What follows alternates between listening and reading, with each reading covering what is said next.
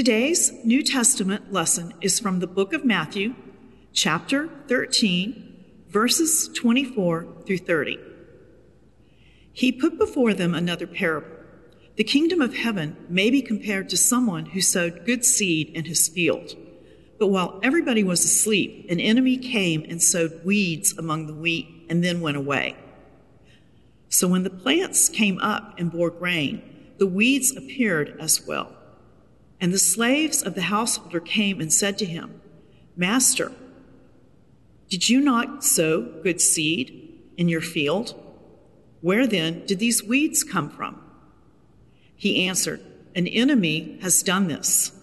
The slave said to him, Then do you want us to go and gather them? But he replied, No, for in gathering the weeds, you would uproot the wheat along with them. Let both of them grow together until the harvest. And at harvest time, I will tell the reapers collect the weeds first and bind them in bundles to be burned, but gather the wheat into my barn. This is the word of God for the people of God. Thanks be to God. Amen. Amen. Thanks be to God for the word and for the reading of the scripture. Welcome to week two of our sermon series, Reorientation. We are living in times where the world is so disoriented. You know what I'm saying. Every time you cut on social media, the news, all you see is hatred and evil, injustice. It makes you sad. The world, as my grandmother said, is going to hell in a handbasket. That's what she used to say. But, church, I believe that Jesus is calling us to be reoriented to the gospel. I believe that Jesus is inviting us to this idea that we do not need to do as the world does. So, today, with the help of the Holy Spirit, we will explore the parable of wheat and tares. Let us pray. Gracious God, Heavenly Father, thank you. God, thank you for allowing us to assemble together, God, to hear the good news. Lord, thank you for allowing me to be your messenger. Lord, I invite your Holy Spirit to rise up within me, crucify my flesh, have your way, Holy Spirit. Preach this sermon the way you see fit. May the words that come out of my mouth be pleasing and acceptable to you and all of those that are listening, God. I pray that your Holy Spirit stirs us up, causes us to think, calls us to ask questions. Oh God, set us on fire, set us straight, reorientate us, God. In the name of Jesus, I pray. Amen. Amen. Matthew chapter 13 is known as the parable discourse. It contains seven parables in which Jesus taught both to the crowds and to the disciples. Now, Jesus uses the parables to compare something familiar to something unfamiliar, helping us to understand spiritual truth by using everyday objects and relationships. Parables explain what the kingdom of heaven is really like, as opposed to our expectations of it. As I said last week, Jesus had a way of getting the listener to want to know the truth, while at the same time concealing the truth from those who do not desire to know truth. As I said last week, Jesus would sometimes begin the parable like this The kingdom of heaven is like. Jesus would tell these stories about something that is not yet, but that's something that is to come. And Jesus would also cause the listener to perceive something totally different than what the world teaches. In our text today, Jesus teaches another parable. Now he's keeping up with the theme of planting and reaping. Jesus begins, The kingdom of heaven may be compared to someone who sowed good seed in his field. But while everybody was asleep, an enemy came and sowed weeds among the wheat and then went away. So, the first thing you probably say, okay, Pastor, set this up for us. I sure will. Now, we know that the sower that's sowing the good seeds in the field, again, is Jesus. And those good seeds that are being sown into the field, they represent those who belong to the kingdom. Now, the field, some people will say it's the church, but I would extend it larger than that. The field represents the world. Remember John 3:16 says for God so loved the world. Not just the church, but the world. And of course, the enemy that sows the seeds represents Satan. And the weeds are representing those that belong to the evil one. Scripture tells us that they sowed the seeds in the field, good seeds, expecting wheats. But then when everyone was asleep, the slick, conniving enemy came in and began to sow weeds right by the seeds. Now, see, let me tell you what's going on. Tares and weeds, they are identical. To the human eyesight, they look just alike. You see, the difference is that tares, they sap up nutrients. So they suck all the good stuff out. You know, weeds always choke the good stuff out of something. And also, the weeds are vulnerable to parasites. And the grain that they produce is bitter. And it causes one to get dizzy and feel sick and their stalks grow straight up. But unlike the wheat, the wheat, when it grows, it bows. Its stalks, they bow. Because the weight of the mature grain as it's growing is heavy and it causes the wheat to get in a humble position versus the weeds that are straight up. Sounds like people that we know, right? You have your prideful people that are straight up, it's all about them. And you have your humble people that know who they are and whose they are. But you see, the thing here is is that the roots of both of them are so closely intertwined that it is difficult for the human eye to tell where one begins and one ends. So if you uproot the weeds, then you're also going to uproot the wheat. And I love what they say to their master. They said, Master, didn't you plant good seeds in your field? So, how did these wheats and weeds get in here together? I thought you, and the master said, Oh, yeah, I did exactly what I was supposed to do. But you see, the enemy did this. The enemy did it. You know what the enemy did? The enemy snuck in while we were asleep and wasn't paying attention. Doesn't that sound just like the devil? Think about it. The devil's not going to wear a t shirt that says, I'm Satan, baby. Come and take a ride with me. No. The devil is going to be smooth. The devil is manipulative. The devil strikes when one isn't prepared or not looking. So they say, Well, you want us to run on out here and we can just pull it up. We can go ahead and pluck up those old weeds and get them out of there with the wheat. But I love the master's response. He says, No, for in gathering the weeds, you would uproot the wheat along with them. Let them both grow together until the harvest. So, my question is how do you destroy evil without destroying good? If they're intertwined together, how can you pull one without affecting the other?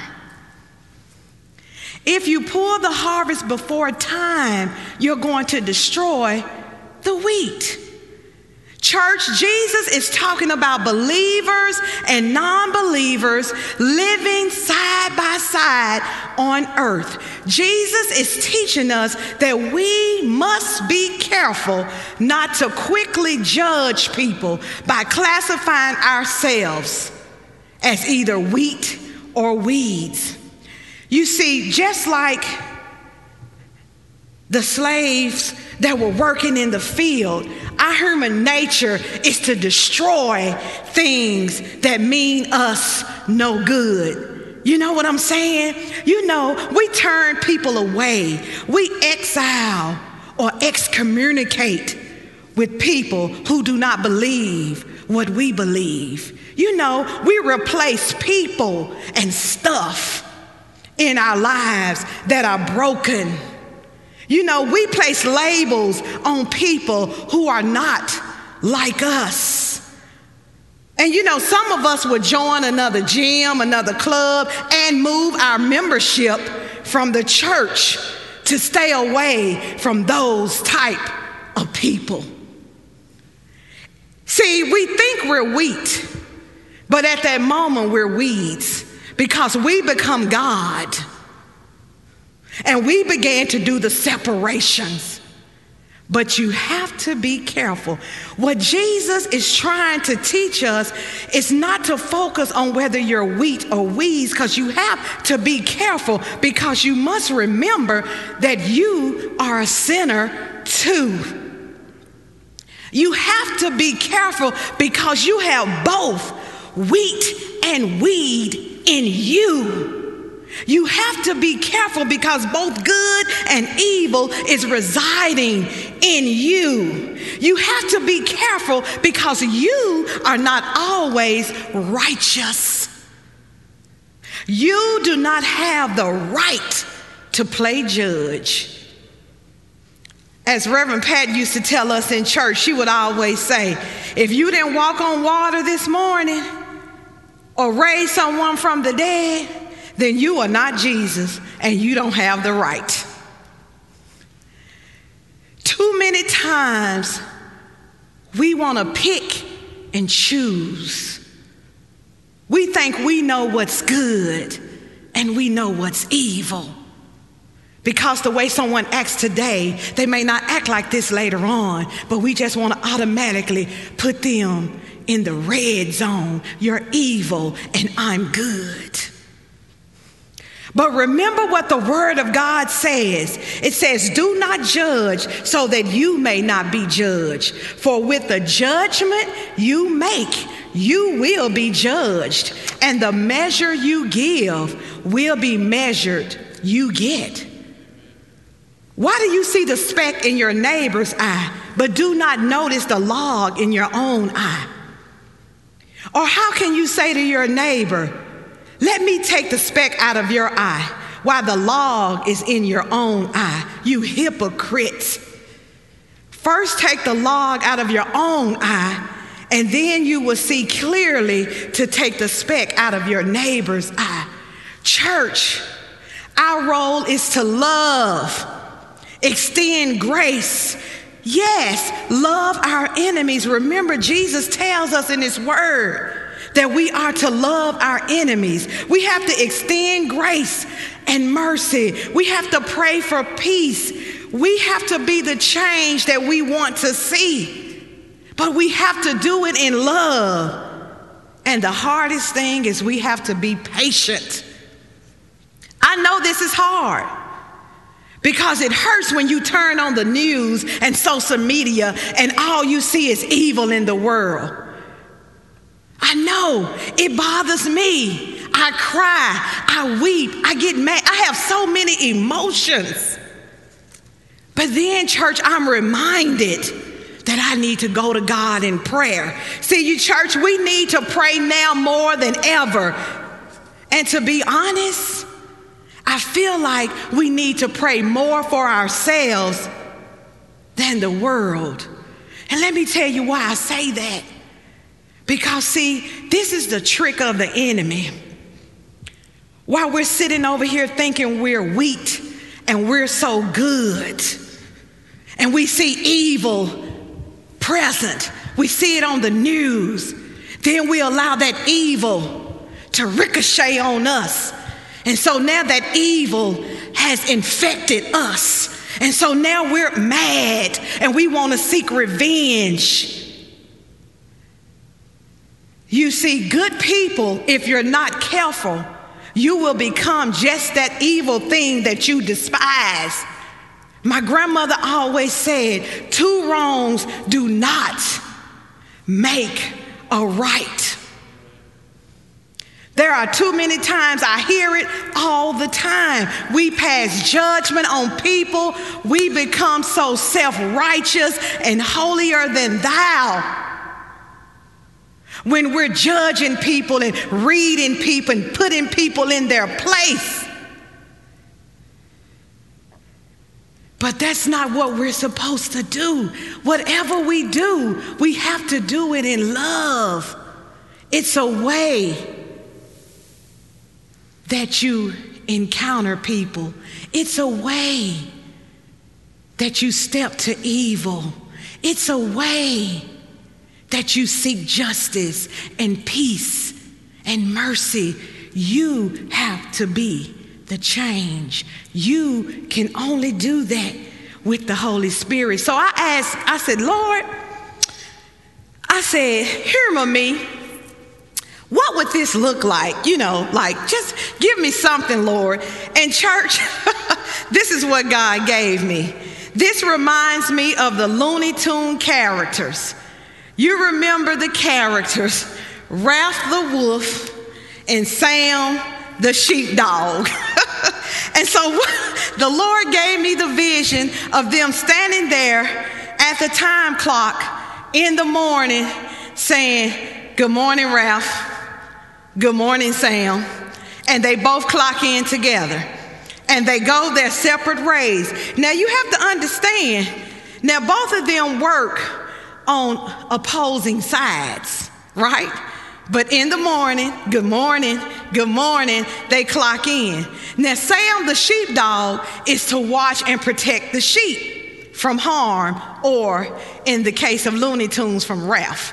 Now, Ralph the coyote, his job was to try and steal the sheep for himself. And Ralph would try so many things. He was very intelligent, very brilliant. He would try all kind of gadgets. Oh, he was so smart, but everything Ralph tried to do to harm the sheep always backfired on him. He always lost. And you notice that the majority of the time, Sam does not move from his position. When you see the cartoon, Sam is just always sitting there, and Ralph is running around trying to cause havoc. And every now and then, Sam shows up, doesn't say a word, maybe pop the coyote or something, or snatch the sheep away from Ralph. And then the day ends. Good night, Sam. Good night, Ralph. And they go home.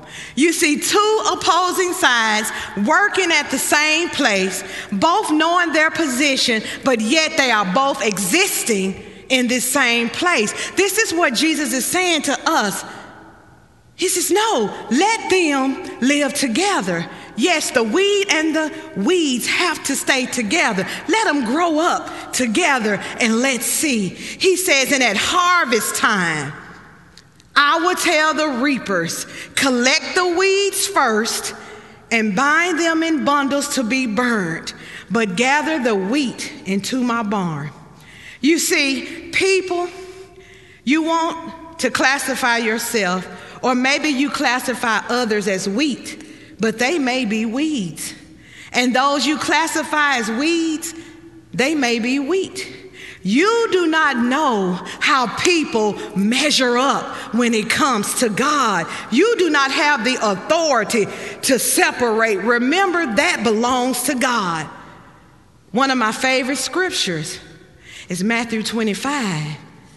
Starting at verse 31, it says, When the Son of Man comes in all his glory and all the angels with him, and he will sit on the throne of his glory, and all the nations will be gathered before him, and he will separate people one from another, as a shepherd separates the sheep from the goats. And he will put the sheep at his right hand and the goats at the left. Then the king will say to those at the right hand, Come, you that are blessed by my Father inherit the kingdom prepared for you from the foundation of the world. Then he would say to those on the left, You that are cursed, depart from me into the eternal fire prepared for the devils and the angels. Jesus is talking about here the end times. Jesus is saying, No, let them grow up together. Don't you touch nothing in this field. Jesus says, I'm the final judge. Leave the judging and the separation to me. But, church, there's hope. Unlike us, God allows both good and evil to live together in hope that the good will rub off on the bad and the bad will be transformed to good. Too many times we get caught up and we think if a person's bad, they're just bad. No, you used to be bad, you still bad. Sometimes you're good. Thank God that He didn't allow anyone to uproot you yet. God does not give up on us. God gives us a chance to get our lives together, to give our lives to God, to accept Jesus Christ as our Lord and Savior. God allows us to submit ourselves to the one who existed before time. God even allows the wheat the opportunity to remain steadfast in the faith, to never lose hope and to stay focused on wheat and not the weeds. It is not our job to go around here plucking up the weeds. It's the work of God. He said the reapers will separate the weeds first and bind them together to be burnt. That sounds familiar.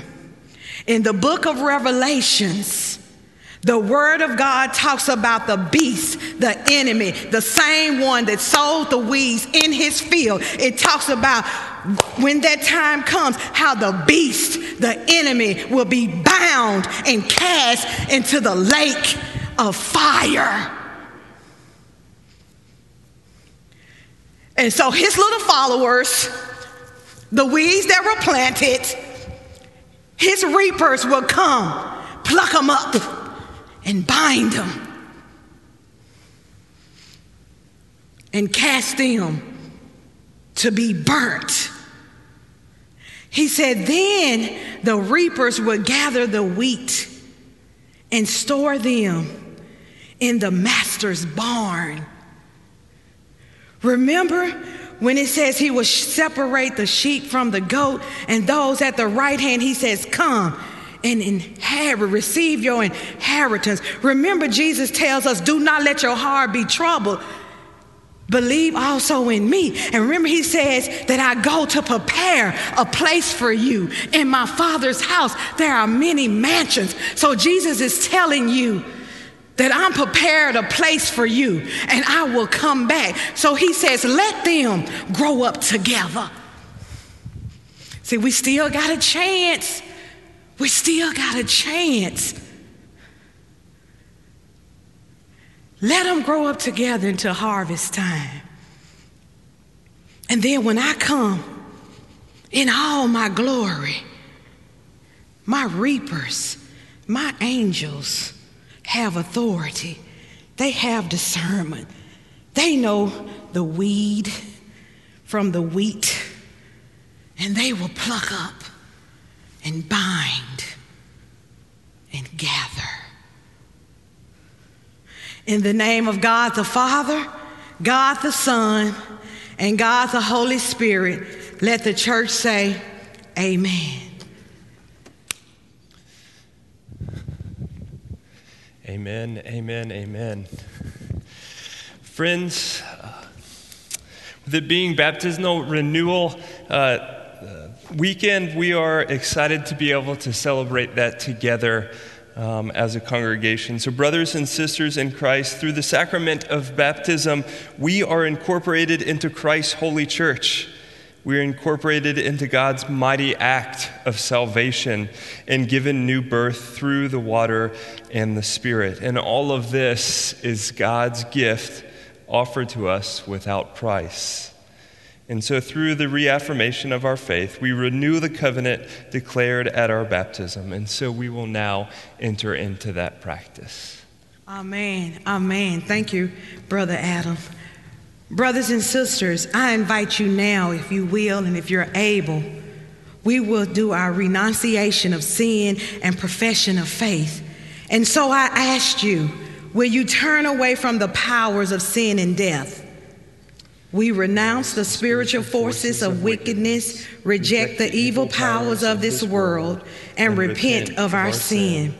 Will you let the Spirit use you as prophets to the powers that be? We accept the freedom and power God gives us to resist evil, injustice, and oppression in whatever forms they present themselves.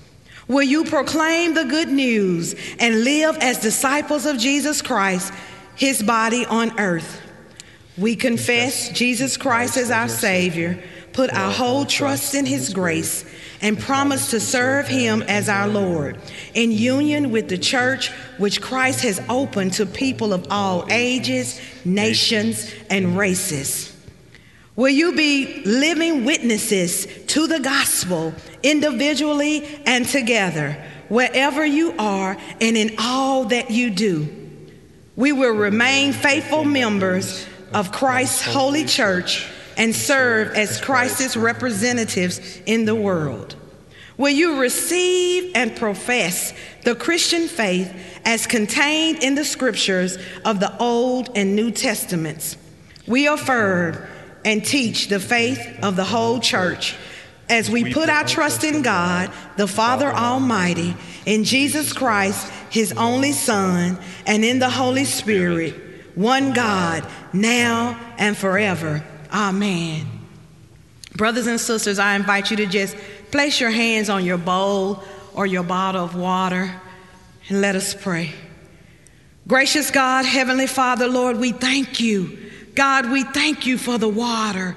God, we thank you for the water that cleanses us and purifies us, God. We thank you for the water and the plentiness of the water, God. We thank you for the refreshing of our spirit and our bodies and our souls when we receive the water. God, when either we were a baby a young child, a young adult, or an older adult, God. We professed our faith, God, before you and before the church, God. So, Lord, we asked you to just allow your Holy Spirit to just touch this water. And, God, as we, as your children, God, we reclaim our baptism. We remember our baptism, God.